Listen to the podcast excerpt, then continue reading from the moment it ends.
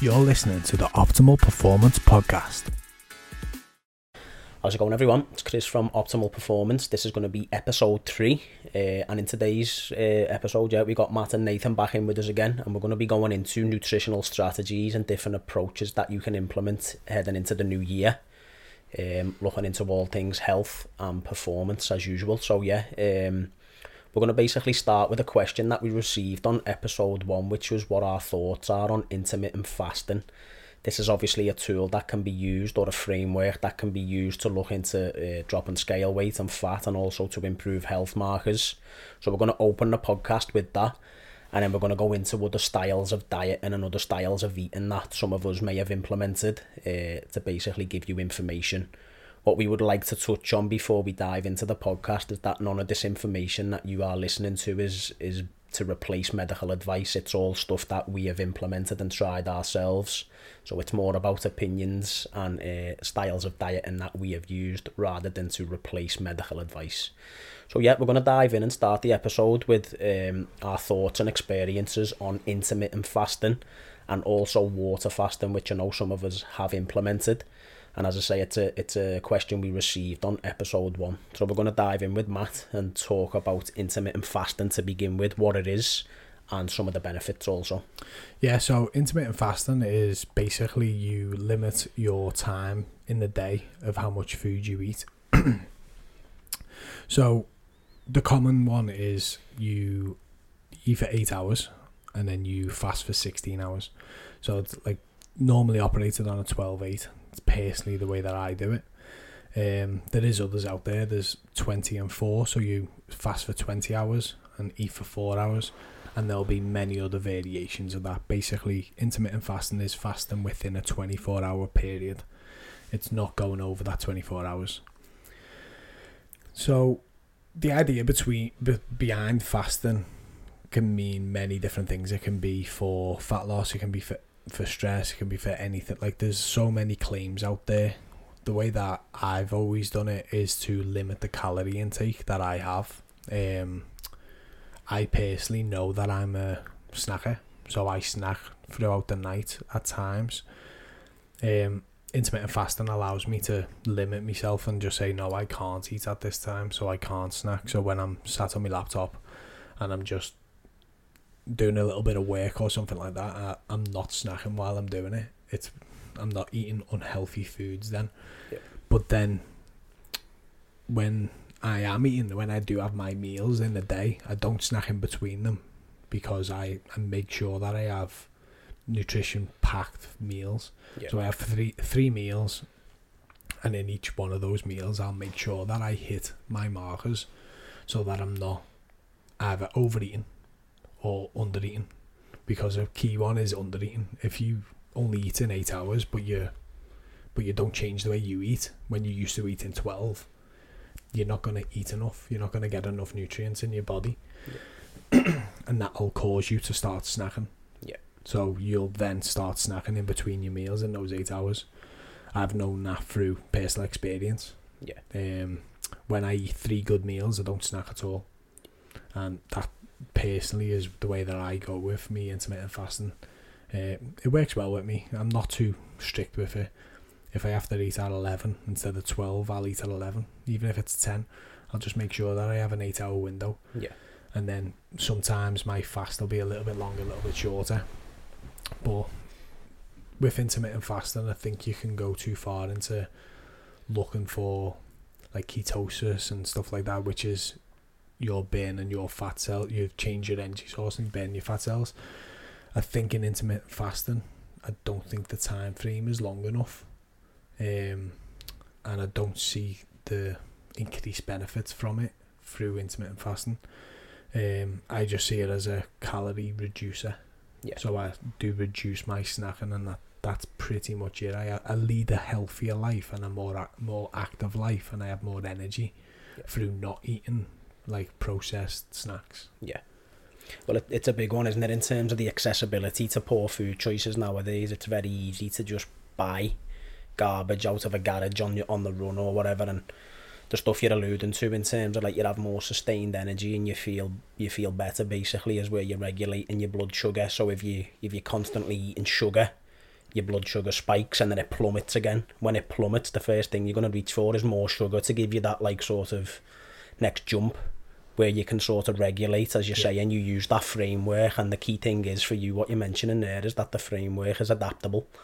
So if you need to pull it earlier and you need to eat at 11 or 10, you're still giving yourself a framework to work off, but it's adaptable, which is the key thing. And obviously, some of the stuff you're mentioning there is obviously like to basically to control like your body composition. So like you're not overeating, you're not making poor snack choices, which is obviously from a health standpoint but adopting that framework into your lifestyle is also going to allow you to keep like your body weight and your, your scale weight at a at a favourable position yeah. and not jump too high or low. So as you're touching on it's a really good tool. It's a, a really good framework. And the key thing is for everybody listening is if you are going to impl- uh, implement intermittent fasting uh, the framework is adaptable based on your lifestyle. So it gives people a framework to work off. Um, and allows them to interchange it based on what their lifestyle uh, is is giving them at the at the current minute based on work based on activity levels. Uh, it's something I have used in the past definitely. Uh, I have used it from a standpoint of also reducing calories so I used it in the lead up to a holiday where I was looking to drop body fat improve body composition.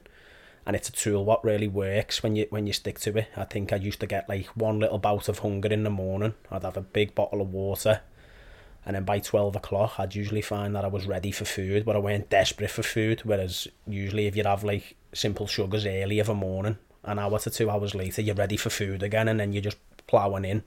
That's where you can get your blood sugar spiking up and down all day where I think if, if you if you do implement fasting I think I used to feel like a bit of a steadier stream of energy um, I used to feel really focused as well, to be honest, with with it within early in the morning. So if I had a lot of laptop work to do, as you're mentioning, yeah. I used to feel quite focused on on what I was doing by not ploughing food in, and it comes back to that um, health versus performance stuff again. So if you're looking to drop body fat, really good tool.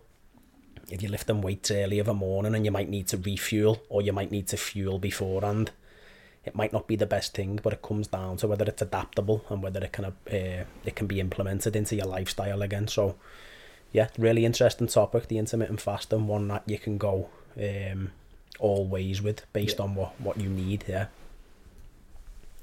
Yeah, just to uh, touch on the go back to the ketosis sort of thing. Yeah. Um, got uh, some research papers here we got together for you guys, which will be made available if you're interested in reading further. But um, that's been a big buzzword lately, isn't it? The ketogenic diet, uh, ketosis, and all that kind yeah. of stuff. But um, we can see here now, uh, looking at someone's bloods, that um, your glycogen stores actually um, don't deplete until uh, between 24 and 36 hours. So, in terms of ketosis, you're going to be looking at fasting for up to 72 hours and plus.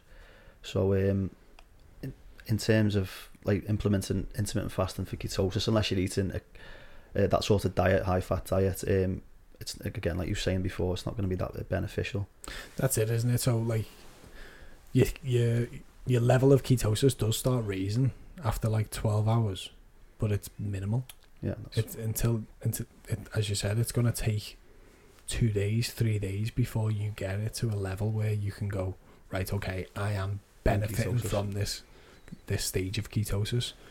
So your your glycogen stores are still going to be taken over in the first day, even your two days.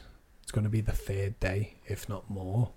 That that's when it's going to be beneficial, really, isn't it? Yeah, and that's where we see a, a drop in scale weight as well. People think they you know they fast for let's say 24 hours and they'll um, see a massive drop in scale weight. But what people don't realise is for every gram of uh, glycogen your body stores, it's your body also stores three to four grams of water.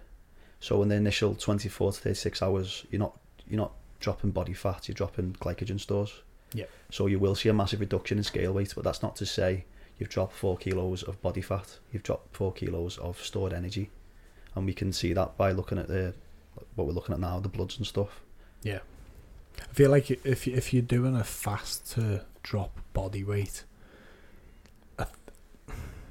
you can do it obviously, but I, I just don't think that's a healthy tool if you're looking at dropping body weight and you're doing like a full fast where you're doing two, three days of no food, I don't think that's a healthy tool to apply because you the only reason you're now dropping body weight is because you haven't ate. So as soon as you go back to eating, You're just going to put that weight back on. Exactly. Yeah. That's why yeah, a lot of like combat athletes, you know, Chris has worked with some in the past, use it as a strategy, they pull carbohydrate. Yeah. So they can drop scale weight and then Yeah. when they refeed, obviously the Yeah, body so- weight goes back up. That's why obviously when So fighters that's come where into it the could ring, be good. yeah, well, you can manip- yeah, yeah, for, for combat athletes, it's definitely a tool that you yeah. could use for that sort of thing. But in a health standpoint, it's obviously not But obviously, ideal. the body prefer- your body's source of preferred energy is carbohydrate. Yeah. So if you're constantly pulling that away from yourself, like on the performance perspective, you're going to limit yourself, Yeah, depending on obviously the duration and the intensity of your of the exercise that you're doing. So if you're going for a zone two run, maybe you could do that fasted, no problem. But if you're going for like something high intensity, you obviously want to be fueling on some carbohydrate. yeah. You want to be fueled up, don't you? That's it. Yeah. You don't want And to be running on empty. That's where it comes back to what we were saying at the start in terms of like if you are lifting weights of a morning and your priority that day is to perform and you're looking to improve strength, might not be the best tool. If you're looking to implement it from a fat loss perspective and you need to pull total calories down, there's other ways you can pull total calories down, but fasting might fit your lifestyle and your framework the best. So it's always about using that framework within what you need. And as we touched on in the first podcast, what your goals are. So if your out and out goal this January and beyond is to just drop body fat and you want to hit a magic number on a scale, intermittent fasting might be a really beneficial tool and it might help you get there. Once you get there, are you still willing to implement fasting to stay there? Yeah. That's going to be successful. If you're not and you come away from it and you lose five kilos and then you put them back on, do you turn back to fasting again? So like it's it's about a way of life, isn't it, with nutritional choices and styles of eating.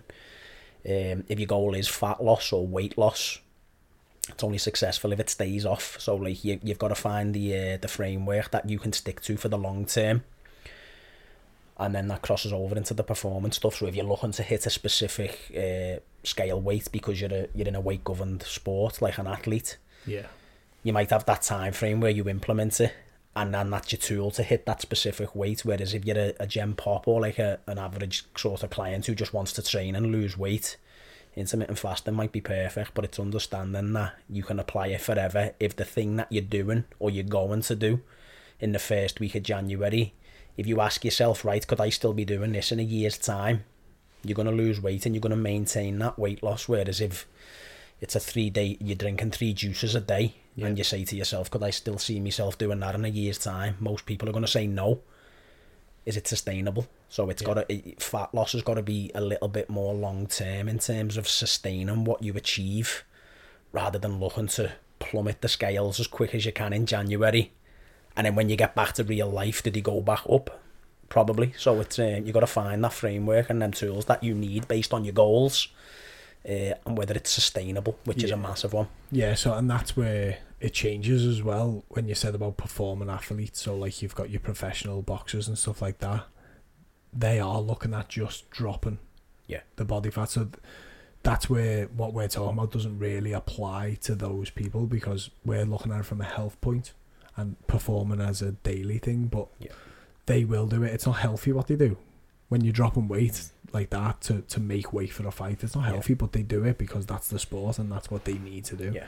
So yeah, it's it's a good tool for them, but it's not a good tool for just going right. January, I want to drop this weight, Yeah. and then I'm not bothered. Then for February, Yeah. I'll I'll binge out again in February. Yeah. It's like So- what we were saying there though about the glycogen storage. If um, you're doing it just to drop weight the first week, as soon as you implement some sort of normal diet, Yeah. your glycogen stores are going to go back up. Doesn't Yeah. mean it might look different on the scale, but it's not. You've not put four kilos of fat back on. You just you just stored your energy levels Yeah. back up again. Just replenish your stores. But like yeah. we were talking about the performance side, um, and how like flexi- flexible it can be intermittent fasting. There's nothing to say you might start your day with an eight-hour eating window and then fast for 16 hours. So if you train early in the morning, you might might be more beneficial for someone to have a, the eating window around the training Yeah. and then fast for the rest of the day. Yeah. It might be a bit tougher because obviously you're spending time with other people eating throughout the day, so yeah. the temptation's always there. But there's there's nothing stopping from someone implementing it that way. It's the, Yeah. li- the lifestyle argument again, isn't Yeah. it? How, how it fits in based on what you're doing and what your goals are, which is a massive one. So yeah, intermittent fasting, in my opinion, really beneficial framework and tool once again. Um, if it's something that you're going to adopt, the, the question is, is it repeatable? Could you see yourself doing it long term? And then make it align with what you're actually trying to achieve. For Yeah. performance, in my opinion, probably not the best thing on the planet because performance usually doesn't happen in a deficit. Yeah. That's the truth. Um, from a from a body composition standpoint and a health standpoint, in terms of stuff like digestion and all the other stuff that we we can touch on with it, uh, it's a really really beneficial tool, in my opinion. Um, as I say, it always comes back to whether the person can implement it for the long term, whether it's a, a tool that can be repeatable and Yeah. used. So, um, yeah, it's, a, it's, Yeah, a, it's a good so- touch point. we touched on prolonged fasting just before with the ketosis and the glycogen stores. So the other the other question was was water like complete water based fasts. So a complete water based fast isn't isn't sticking to a twenty four hour window of eating within that. It's then going to two days, three days, four days, five days. As we've just spoke about, you'd only really go into a stage of ketosis that's beneficial after two, three days. Um, if if you're doing it for a fat loss point of view, I'd say steer clear because you're doing it for the wrong reasons. Because as as Nathan touched on, then you you're gonna drop weight, but you're gonna drop your glycogen stores, and then as soon as you start eating again after the fast, you're gonna just put them straight back on. Yeah. Um, but when you're looking at different types of benefits from it, so you've got the cell regener- cell regeneration. Is that right? Yeah. Yeah. um, yeah, you can you can go down. It removes damaged cells and stuff like that when you go into a certain stage of your fasting. So I know that you've you've looked into that a little bit, haven't you, Nathan? More to do with the like health related outcomes from Yeah. the fasting. So obviously like blood pressure, Yeah. uh, like metabolic sort of stuff, adaptations that you get from fasting. But the um, obviously you can you can achieve them through that sort of fasting, but at the same time, it more mostly comes down to actual body composition. So the correlation between fasting and um, health related outcomes is more to do with the amount of like how active you are and how much fat you've got on your body. So if you if it basically it comes down to how much just restricting calories in general. So just to, to lose fat and to be more active and the outcomes are pretty much the same. So it's not a superior strategy to let's just say a normal calorie deficit where you're just dropping a bit of weight, increasing activity maybe. So it's just like you were saying before, it's just another tool to use. So if Yeah. if you like to do it that way then and you then you do it that way. But um it's not superior to any other sort of strategy. But Yeah. then, but you do go into you. You've got your au- auto, autophagy, autophagy, which is the cell regeneration and the cell clear, clearing out of damaged cells.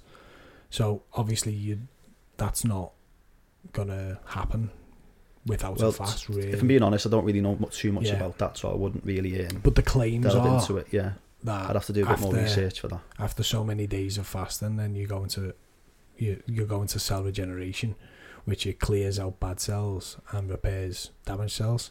Yeah. So if people are looking at doing that for, as you said, for like um, blood pressure and stuff, the diabetes stuff like that, people go into it for the reason of right, okay, I need to now try and stop myself from developing these things. So I know um, there's there's loads of like shows on there about like fasting and stuff like that, but one that probably people have been watching late lately is Limitless with um, Chris Hemsworth. Now I've just before this podcast I watched the fasting one with him. Um, his idea was is to prolong his health and life. Um, the reasons for it was for the aut- autophagy. Oh, never say that. Autophagy. um, so everything that you put into your body, that's negative, which everyone does. So we put like processed foods in. Like none of us can sit here and say that we don't. Uh, is damaging the body. All these processed foods are damaging the body. Now the idea behind it, and they on the show they claim that it's literally just idea. It's not facts. It's not. But they think that when you go into a stage of autophagy, you then start to clear out those damaged cells, which then prevents you from being more perceptible to diabetes, dementia, stuff like that. So that's the other side of it. It's not so much a body composition side. It's not body fat loss. You're now looking at potentially increasing your lifespan, and I think that that's what the whole series is, is about with that with Chris Hemsworth Limitless is prolonging his life and making so that he's a healthier person for as long as he can be. Yeah, it's a, it's a big one. It, it comes back down to what we said, like health should be at the, the forefront of everybody's mind.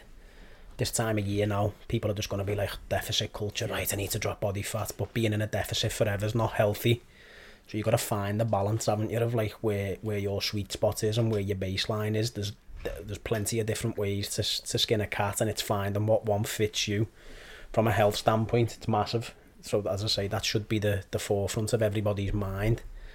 Most things people do at this time of year now are probably not going to be the healthiest. It's going to be very restrictive.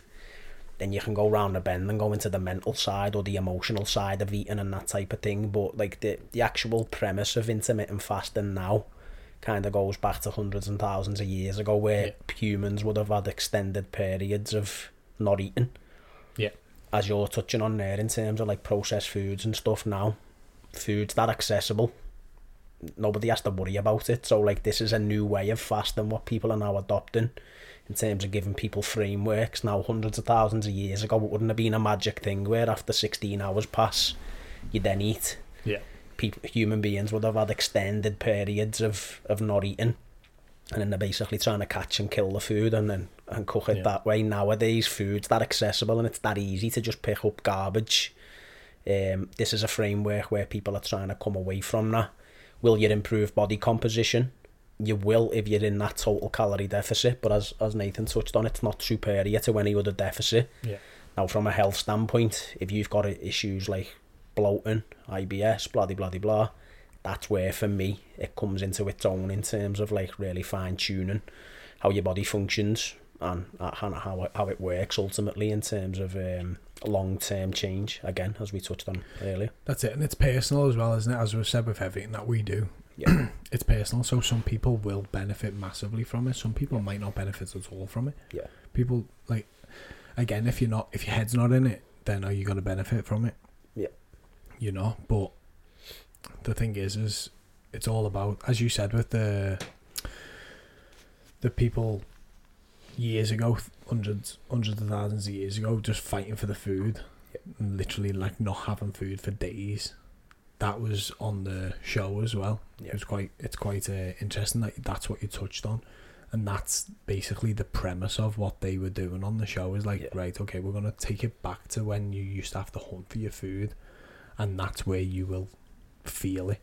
Yeah. So it wasn't so much like, oh, I'm just doing 16 hours and then I'll eat again for eight, I'll do yeah. 16 hours. The idea was, right, we're going to follow what people used to do years ago and you're going to hunt for your food, you're going to do this, that, and the other. Yeah. And you can see the levels spiking and moving. Yeah. Um, well, it, it's a, it's an interesting. A lot of the research around fasting's on like obesity and stuff, isn't it? Yeah. And like a lot of a lot of people use it to reduce obesity. Now we know obesity is rising across across the globe. Like people are people are heavier, carrying more body fat. So this this could be the tool what gets used. You know what you are going to improve health markers by dropping scale weight if you're obese. Yeah. But at, at a certain rate, that tool will you'll hit a, a block where like you sort of stick and then it's whether you're going to implement a fast to stick at that level yeah. or do you need more weight loss or do you need to reduce markers more it comes back to to, to what you can do long term always doesn't it in terms yeah. of the fasting and then it's that health versus performance uh, argument again both of them do feed hand in hand so there if you drop scale weight and you're obese your markers are probably going to improve as well in terms of blood pressure and that type of thing. But at any rate, with any diet, you're going to hit a sticking point. Now, yeah. you can't diet forever. You can't be in a deficit forever. So you've got to find a happy medium and use these tools to apply for the long term to uh, to see long term change slash uh, maintenance with what, what you're trying to achieve.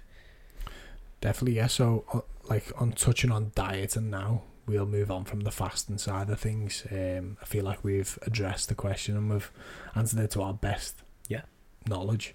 Uh, obviously, none of us are researchers or professors in fasting, so yeah. it's never going to be that Just to uh, finish up on the fasting, just want to touch on a paper I found here. So, as we know, meta-analysis is the highest level of research, and we've got a paper here that looked at 11 meta-analysis to see what the the the, um, the outcomes were for for fasting. And just a bit of a spiel, but uh, basically, intermittent fasting demonstrated beneficial outcomes for body mass index, body weight, fat mass, low density lipoprotein, which is your bad cholesterol, total cholesterol, triglycerides, fasting glucose plasma, fasting insulin, insulin resistance, blood pressure. Intermittent fasting was found to reduce fat free mass, but all of these outcomes weren't superior to any regular diet. So again, it comes down to calories in, calories out, Yeah. and how much you're actually moving.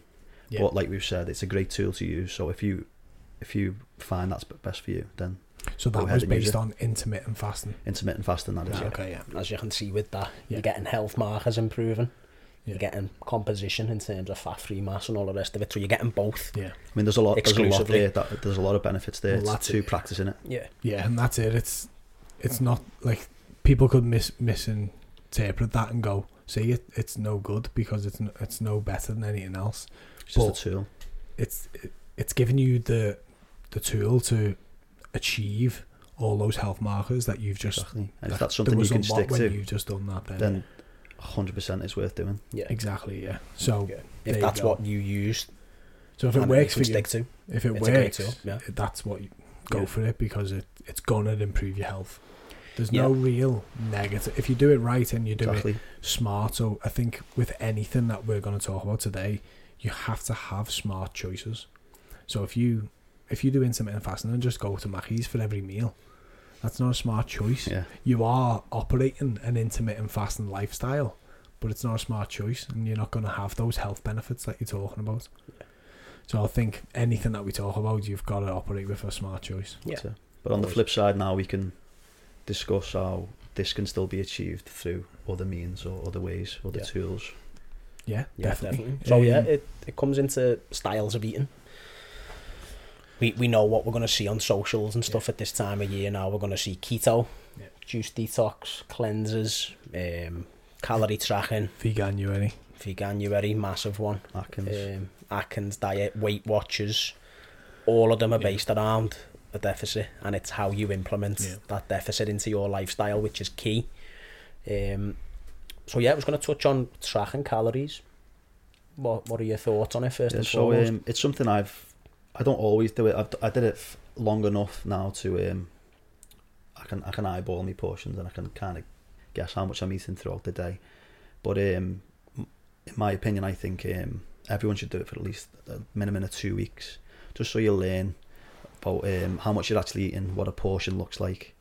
Um, you'd be surprised. I, mean, I don't know if anyone's ever actually weighed out a portion of cereal, thirty grams, forty grams. It's tiny, Yeah. so you're probably eating three or four times the amount that you Yeah. that you're supposed to eat, sort of yeah. thing. So um, I think that's another great tool. And some people think it's a bit obsessive, and it can be, and it kind of burns your head out sometimes. Think, oh, I can't be asked weighing me rice. But if you give it a, two weeks, a month, you'll get to a point where you can you just understand a bit more, and you know how much that you're eating. Yeah, definitely. yeah, really good. Again, it comes down to these tools. We keep mentioning the word tools, but it's it's having the tools in your skill set, isn't it, and using them as and when you you see fit. For most of my clients, I do get them to calorie track initially, as Nathan said, first and foremost, so we can see their response on the scales to what they're putting in, and then the the key one is to so they understand what they are putting in as well, and they can start to um to see in versus out if we're looking at weight loss or governing scale weight for a a, a, a combat athlete. Um, before MyFitnessPal come out, it's it's still fairly fairly new Yeah, in terms of like an app and like having that accessibility. Like if you go back, I don't know, maybe 20, 30 years, I don't think it existed. I'm not not hundred percent sure on that, but I don't think that that, that Well, tool was available. thirty years ago, I don't think iPhones would Well, exist. yeah, that, that's it. Yeah, and think about how accessible like the technology is now Yeah. to just be able to just scan what you want and oh, I'm gonna scan me cereal or whatever. It's a really beneficial tool. But what did people do before that was a tool? Did they eyeball? Did they look at portion control? Did they just guess? Like it's it's always about finding them tools what you need. So I've I've done it in the past massively, and it's really helped. I've just said right, I'm gonna stick to a specific amount of calories I'm not going to go over that. And I'm going to drop body fat and scale weight. And then you can go into macronutrients in terms of specific amounts of carbs, fats, and protein within the number. You can do just calories and protein. So I prescribe this differently for the clients I work with and myself.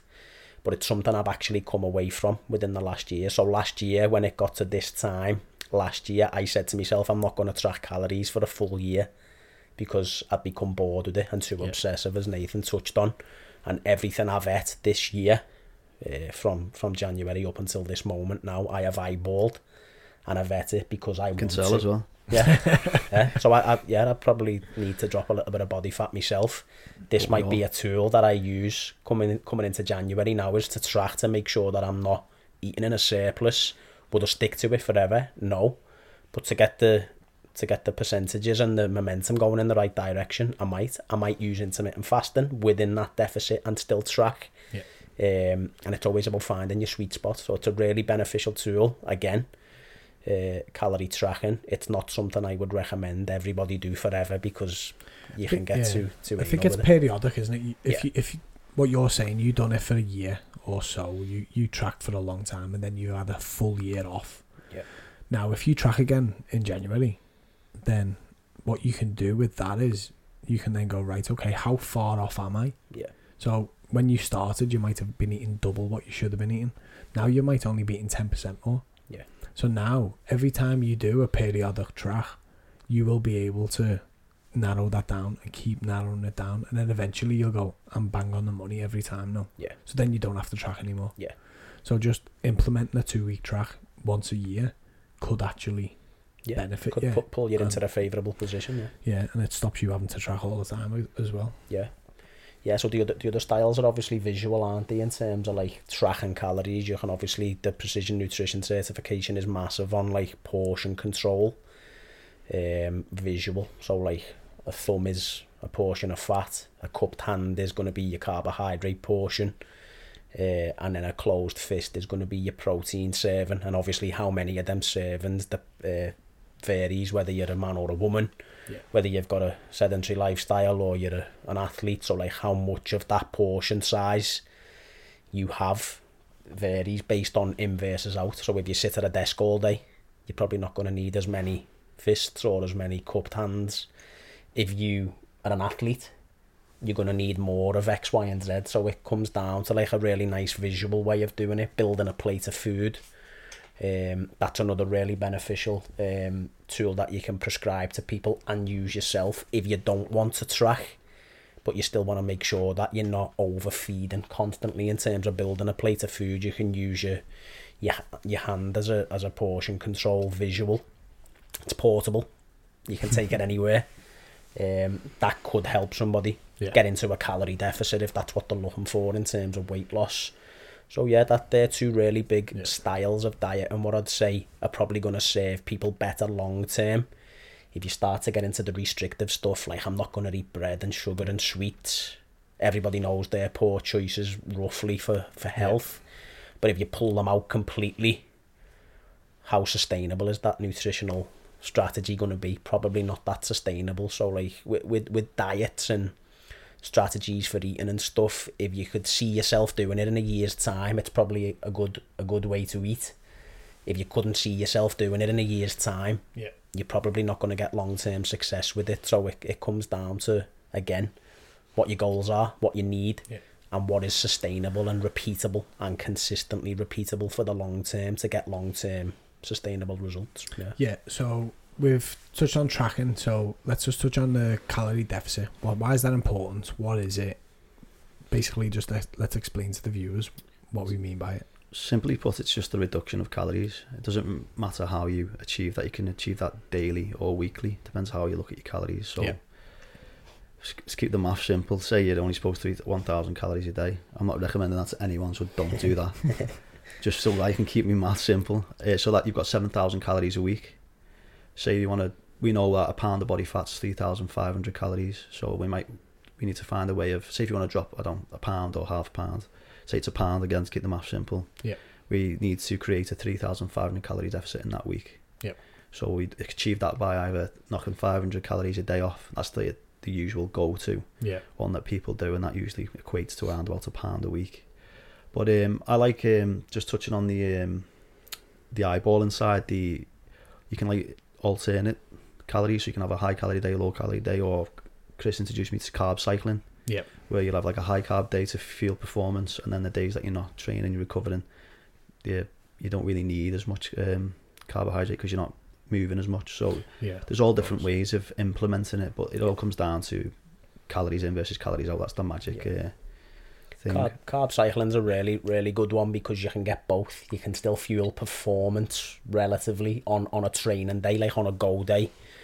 As Nathan's touched on, you can go up and down with total calories based on your, your input or your activity. You can go up and down with macronutrients within that total calorie sort of split that you're using.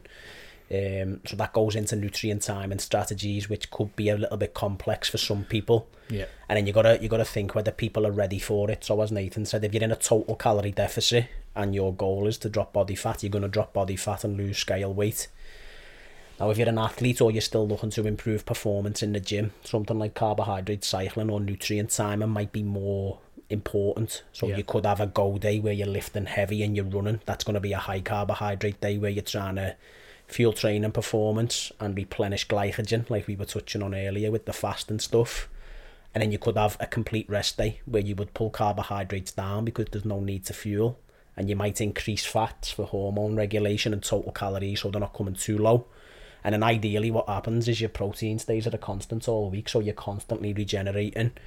So yeah, like nutrient timing's a big one as well. That touches more on the performance side of things, but you still can use nutrient timing to improve body composition and health markers as well. So that's a um, a really interesting topic to dive into um, That's when we're working with athletes and Yeah. and Gen Pop as well. It works for both. Yeah. Yeah, It's but it's obviously a more advanced form of yeah, hundred percent. uh, You get that nice bit of uh, metabolic flexibility as well, yeah. like changing energy systems from Yeah. Obviously oxidizing glucose to oxidizing fat from day to day. So it's a Yeah. nice way to mix things up. Yeah. Um, so let's actually go into some of the diets that people may may think about starting in January. Um, so the big one at the minute, the one that is actually pushed quite a bit, which is a little bit wild, but is Veganuary. Yeah.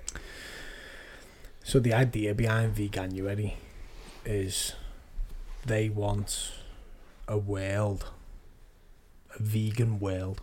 That's it. So reading reading their thing here is Veganuary is a non-profit organisation that encourages people worldwide to try vegan for January and beyond. And the campaign is trying to get the world to be vegan. So Bit of propaganda there. yeah, it, it, it's uh, it's not look it, it's not trying to help you at all. Like the, the nothing in what they've just said then is is looking at your benefits either weight loss or health benefits and stuff like that. Nothing is talking towards that. Um, Yeah. Usually when people go from a meat eating diet to a vegan diet is they're not very informed, not well informed on how to do it healthy. So to have a vegan diet, you have to think about it a lot. It's not an easy thing to do, and then even then, you've still got to supplement quite a bit just to make it. Well, just to make sure that you're hitting the right vitamins and minerals in your Yeah. body. We, Um, we seen this massively, didn't we, years ago with like the Netflix documentaries and stuff, and the amount of people I seen who went vegan off the bat. It was I did what as the well, he- what, what the health, I think it was called. It Yeah. was, yeah, so he's done it. I definitely didn't do it, I but did. I know a lot of people who who crossed over into a vegan yeah, diet off the back of watching It's the, kind the of a Netflix. scaremonger sort of thing, but uh, I wasn't it. like that educated up to that point, so I was just like, oh my god. Yeah, Well, because you just think it's gospel when you Yeah. when you listen to the documentary, and then it's like, It's are you, are, you, are you ready to implement it into your lifestyle? Now, most people I know who crossed over into that vegan diet off the back of it maybe lasted three to four weeks, and then they were back to eating normal again. Mm-hmm. So like it comes down to habit development again and, and stuff that type of thing. Like your your habits, you'd always fall back. I know some people who eat the same thing every single day. Oh, I have a bowl of granola for me breakfast, and I have X, Y, and Z, and it's like you're always gonna fall back to your normal. yeah, So you've always got to think what what you're doing it for. As you say, the vegan, you're thing. It's a, as you said, it's a bit of propaganda. It's just to push that style. It's not to improve health or not to improve markers or not to improve performance or body composition. It's just to to push more people into that way of eating. I I know most people who cross over into that way of eating. They don't stick to it. No. So what they, what they're doing here is within the very first spiel that they put out on their about page, it's telling you that it's a business. It's an uh, it's a non-profit business, but it's still a business. It's Yeah. not looking out for your best interest. Yeah. Um. It's very strict. Literally, you you, you go vegan from extreme, isn't it? nothing. Massively. So basically, you eat all your dairy products, you eat all your meat products, your fish products. Now you're eating none of it at all. Yeah. It's a massive shock to your system, and it's a massive shock to your brain as well because you you've now got to think of ways to fill those meals. Yeah. So you used to have fish with your meals, you used to have meat with your meals, or eggs. Yeah. You've got to now fill that with a healthy, sustainable vegetable, or legume, or grains, or something Yeah. like that. I think this is where education is very important. If you are, you can be healthy doing uh, being a vegan, but you need to know what you're doing. There's a lot of false information out there, like people say, "Oh, there's more protein in broccoli, or just as as much Yeah. as in uh, 100 grams of steak." yeah. The first problem is you get 100 grams of steak, you need about four kilograms of broccoli, which no one's going to eat. Yeah. And secondly, vegetable protein is inferior to animal protein. Definitely. So not to bore anyone too much with the science, but meat or animal protein is a complete protein. It contains all essential amino acids that the body needs. Vegetable protein does not. So you have to pair foods together. And those that are educated will know what foods to pair together to make sure they're getting the right amount. But uh, Yeah. lots of them don't. So you just jump across. You think, oh, I'm, I'm healthy because I'm eating a jacket potato and four four tons of Instead broccoli. of meat, yeah, and then Yeah. it's you, you're losing your essential aminos, and then it's what you want Yeah. again. Then, so if you're looking to build tissue, You get that. You become that skinny fat then, don't you? Yeah, Yeah. that's it. So you're probably going to lose scale weight if you if you're a non-vegan and then you jump into veganuary. You're ready. You're probably going to lose scale weight, but then when you go back to your normal style of eating after January's finished, what do you do then? It's yo-yoing, isn't it? Yeah. And that's it. It's like the old saying of yo-yo diets. this is another one. Yeah. Yeah, don't get me wrong. People live a healthy vegan lifestyle. They supplement it. They're very, very inform, informed on the, as you said, the proteins and stuff like that. Like you can't, like broccoli is nowhere near as bioavailable as beef protein. As you said, it's a full protein. It's everything you need in a protein to use it. Whereas broccoli, you can have as much, you can have the same amount of protein. As you said, you can eat four kilograms of broccoli if you wanted to, but you still can't use it. You can still only use You it. You can still use it, but it's incomplete. So it's not going to do the job it's supposed to. yeah, completely. exactly. So The way I look at it is, I look at a diet, and funnily enough, I have a paper on it. You wouldn't believe, would you? um, but basically, it looks at all the, that all the diets, and every single diet. Uh, so like pescatarian, vegan, vegetarian, carnivore, they all have a deficiency in. The only diet that doesn't is a balanced diet because it includes everything. Yeah. So that just tells me that is what you're supposed to eat. yeah, definitely, yeah. Um, I'm not saying you can't achieve that if for ethical issues people Yeah. don't want to eat meat. Fine. yeah, but they need to supplement. That's the Exactly. thing. Like vegans need to supplement, and B12's a big one, I think, isn't it? yeah, yeah. So you- you've got quite a few to be fair. Like on this site, it does actually give you some nutritional tips and what you're going to be um deficient in. So vitamin B, D, So uh, that's, vitamin that's D. just a red flag to me straight away. That. And uh, well, that's it. If if you're having to like label this diet as right, okay, it's not complete. So we want you to do this diet, but we- we're not giving you everything you need to live a healthy life. So the so the diet's not healthy. I feel like if people fall into the trap of thinking, "Oh, I'm eating vegan, it's super healthy," but have you ever read the packet on the back of um, like some fake burgers, like vegan burgers? Yeah, What's the in them? fillers and Full Yeah. of shite. yeah, So Yeah. people think, "Oh, it's vegan, it's healthy for me," but it's probably more processed than just buying a, a Yeah. Birds Eye chicken burger. Yeah. So all the ones is iron, omega three and six, iodine, B twelve, vitamin D. yeah. Some of the, some of these are essential for like Yeah. function. Massively essential. So like you, what you do then? Do you do you replace what you don't eat? Most people Yeah. do that on normal diets as well nowadays because nobody's nutrition's bang on the money. But as close as you can get to a full profile of everything's Yeah. going to be the best diet, and then it comes back into that argument of health versus composition or performance then, doesn't it? It's like, if you're vegan and you're deficient in all these X, Y, and Z, Yeah. do you feel good? Maybe Yeah. not. You might tell yourself you feel good or this is healthier for me. Because I'm doing a good thing. Yeah. Yeah. And then it comes into the emotional side of eating then where like you are you are eating for an ethical reason. You might think you feel better and oh this is cleaner and all the other stuff you see. Like a bag of shit, though. But if you're Yeah. deficient in X, Y, and Z, and then you become ill or what, whatever the, the Yeah. scenario is, is that the best diet or the best way of life? Maybe not. So And what I would uh, say is if you are thinking preference. about going that way is make sure you do your research and Yeah, make sure you make clued up on what healthy choices and make sure you do a lot of research on the proteins that you're ingesting. and the Yeah. supplements that you do need. Yeah.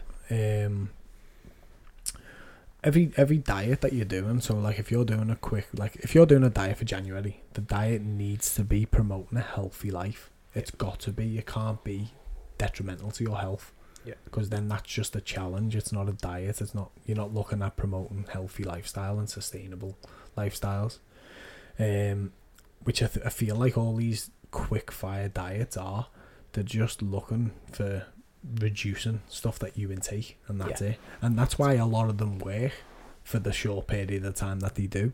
But what that leaves you with in, in like a mental state is a negative feeling towards food, and you and you then go into cravings. Yeah, that Because- that's a massive one with like women who do Weight Watchers and stuff, isn't it? So Yeah, it's like, it's um, right, if you haven't lost any weight on the scale this week, you've made no progress. And then you go, right, I need to get sharper on the Weight Watchers and me sins and all this type of stuff. So it's like, that is, that that's an unbelievable business because everybody keeps coming back. Oh, let's pay to get on a, on a scales and this woman's going to validate whether I've made progress or not. And right, if you haven't lost a pound of scale weight this week, Yeah, ah, you haven't made progress. That's what that's based around. So it's like a, a low fat diet because fat is the highest or the, the most calorie dense macronutrient. So it's based one. on low fat. It's based on sins. So you're doing something bad. Demonising food. Yeah. so it and then like it's a it's a women based culture thing, isn't it? Weight Watchers where think you will the- get on the scale and it's ah, I haven't I haven't lost any weight this week, so I haven't made progress. That scale weight when you step on can be massively variant, de- Yeah. dependent on a lot of different Stress factors. Yeah, so it's it's culture and as you say, the the, the emotional side of eating's Yeah. huge. I think Weight Watchers from that perspective is terrible because it demonizes foods and basically tells you whether you you've made progress or not just on one metric, which is going to be scale Yeah. weight, which for me is the, the worst way you can do it. But yeah. Which yeah, I, it I comes down to what you can stick yeah. to. Again. I like the I idea totally of agree. the, um, you know, the togetherness, the community of it. 'cause Yeah. Well, that's support, it. yeah. That's the good thing about it, isn't it? It's like the the idea behind it for the scale weight is a negative massively because as as you've just touched on, it's possibly the worst way of regulating whether you are making progress or not. Yeah. But as you just said, Nathan, the the community is what people might be drawn to as well. Like the recognition for actually doing good. But team that with the sins and the focus on Mm. the on the wrong Well, we know, don't we? To if we want to lose weight or lose body fat, we need to be in a deficit. Yeah. And the way it doesn't work, or way that people stall eventually, because the majority of people on Weight Watchers are quite big people, aren't they? So they Yeah. drop a lot of weight. Yeah. Because obviously they're eating better food and they're, they're in a deficit. They don't they might not think they are, but they are. Yeah. Now the way the way it doesn't work eventually is because they say like uh, potatoes, they're not. You can't have any of that. You can have as many potatoes as you want because they're, they're sin free. So you're telling me I can eat as many potatoes as I want, as many calories of potatoes as I want, and that's fine. But I'm not going to gain any weight. well uh, that's Doesn't work like that. wrong, isn't it? if you're in a surplus through potatoes, you're not going to lose scale weight. Exactly. That's where it's a great business because you Mm. keep coming back, you keep trying to validate whether you've lost weight.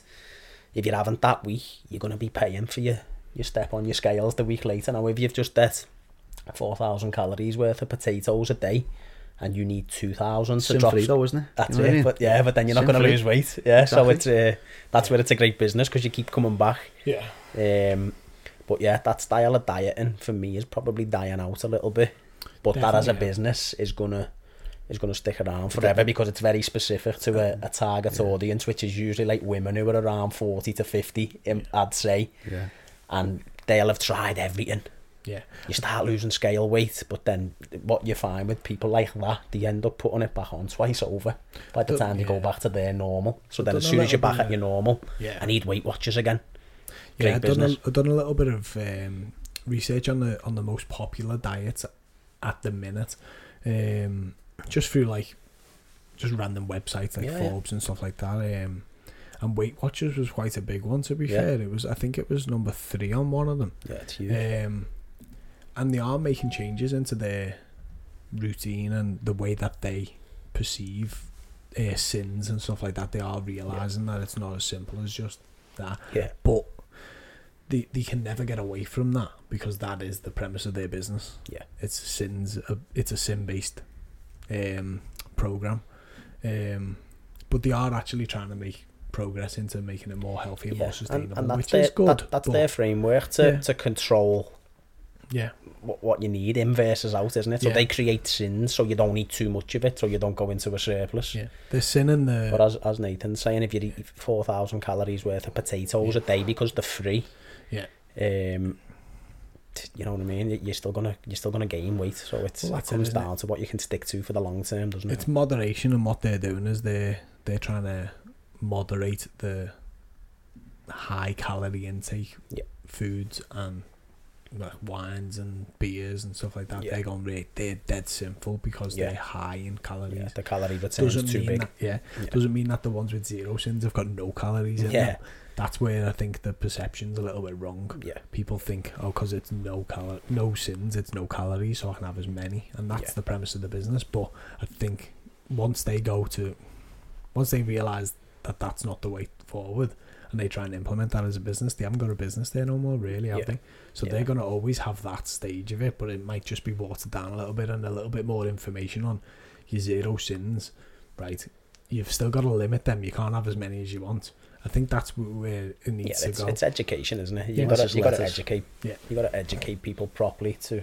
to make sure that they have yeah the tools they need again to, to live for the, the long term sustainable stuff as we've touched on.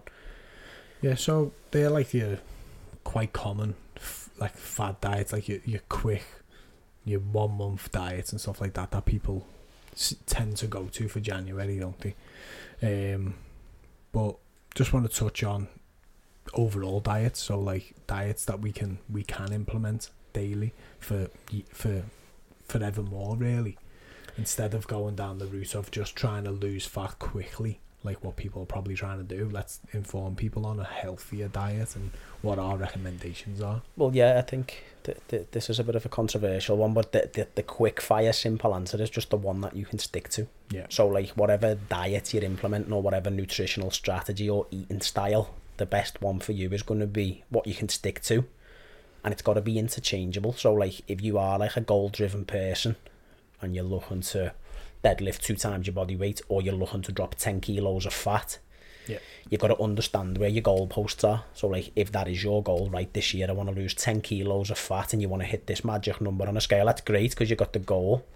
But the diet you stick to, what gets you there, is the best one. So, as we've touched on, loads of different stuff like juice detoxes, Weight Watchers, intermittent fasting, water fasting, calorie tracking, portion control whatever whatever framework you use, if you can stick to it long term, that's the best. That's the best route. There's no like one answer for anybody because everybody listening or watching is going to have different lifestyles. They're going to Yeah. do shifts. Some people might sit at a desk all day.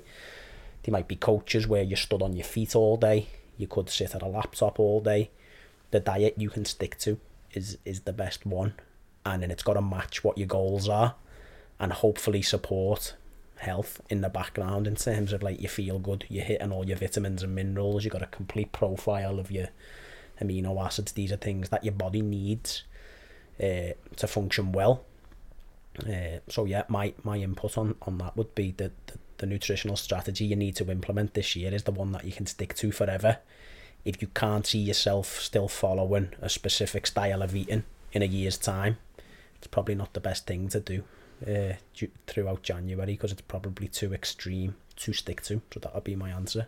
Yeah, it's it's hard because it's almost like if if you can't stick to it, then obviously it's not healthy for you either. Yeah. Because if you're if you're doing a, a diet, like some people go, oh yeah, I can do that for a month, but if you couldn't do it after that, then is it healthy for you? Are you actually getting everything you need? Because anyone can, you can you can just go and eat, as you said, just eat potatoes. I could just go and eat potatoes for a month. I'll live, but would I be healthy? No. Sim free, Andy, be sound. But that's it. It's just trying to get it so that it's sustainable Yeah. and healthy for you. And then the only way that you can do that is by going right. Okay, can I do this for the rest of my life? If I, if you can, it it's sustainable. That's the one. It's That's the one for you. Yeah.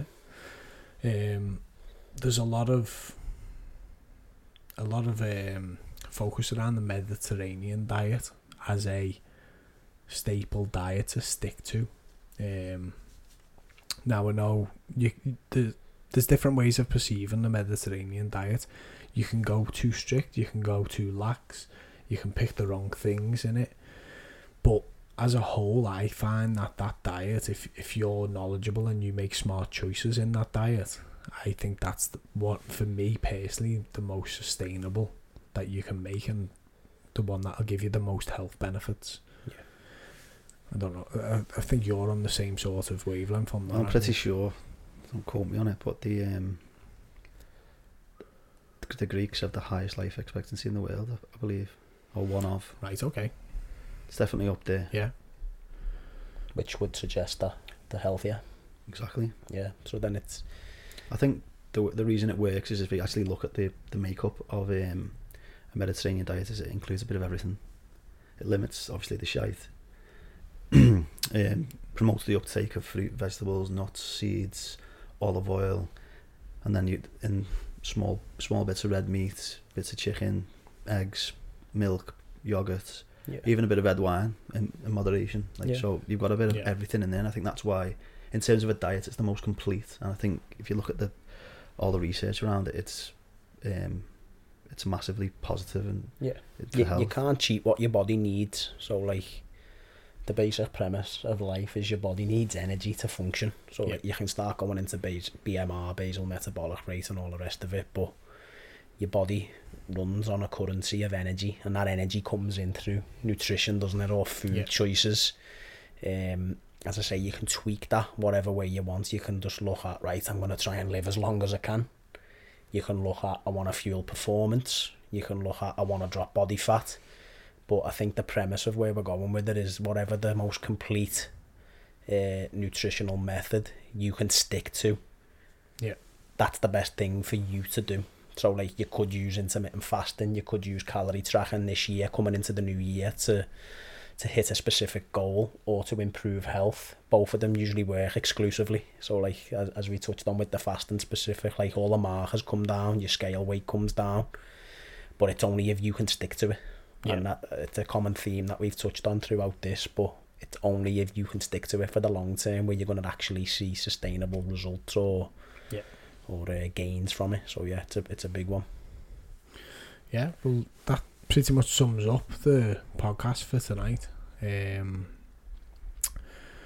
basically, do something that you can stick to. Don't make it too complicated. Don't make it too extravagant. Don't go to the extremes. Just do the simple things first. As you said, track your calories, get into a calorie deficit, and just get something that you can stick to. As you Yeah. said, it doesn't matter what the method is doesn't matter what the tool is that you'll use just just stick to it. And that, that will bring down your body composition uh, back to a, a stage that you want it to be at. And then also you'll feel better and you can sustain that. And you'll keep whatever you if you are looking for a scale weight to come off whatever you take off is staying off then. Yeah. it's not going to pile back on. Yeah. you're not doing it just for the kicks. Yeah. you're not doing it for the fight if you are obviously that's a different Yeah, different thing to talk to. But if you're just doing it as a health point of view and you just go, right, I want to lose a little bit of weight, then let's do it. But let's do it right and let's do it sustainably so that it stays off, so that you look like you want to look all the time. Yeah. Well, th- this time of year now, most people on the planet are going to feel a little bit sluggish. Yeah. Moving into this first week of January, aren't they? And it's, if you create too many rules, you're not going to stick to them. No.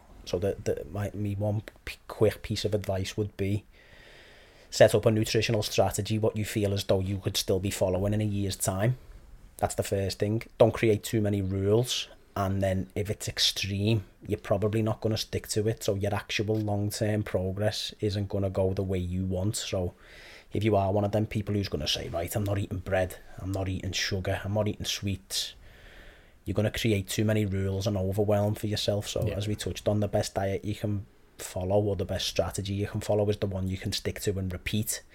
If anything you're about to implement over these next few weeks you can't see yourself doing by the summer or beyond, it's probably not best to do it. It's probably Yeah. best to set something up or reach out and seek advice from a coach or a nutritionist or whatever to make sure that what you're doing actually benefits you for the long term, Yeah. which is which is the key. But yeah, um, we can obviously go into a lot of detail in a lot more things on this podcast. But if you do have any other questions on this on these topics, just drop them below or drop them into our, one of our DMs. Um, we'll be more than happy to to reach out to you, um, or even revisit on a on a future podcast. But yeah, um, thanks for watching for today. I uh, hope you've learned a little bit of information and we can help people make smarter choices coming into the new year. Yeah. Enjoy.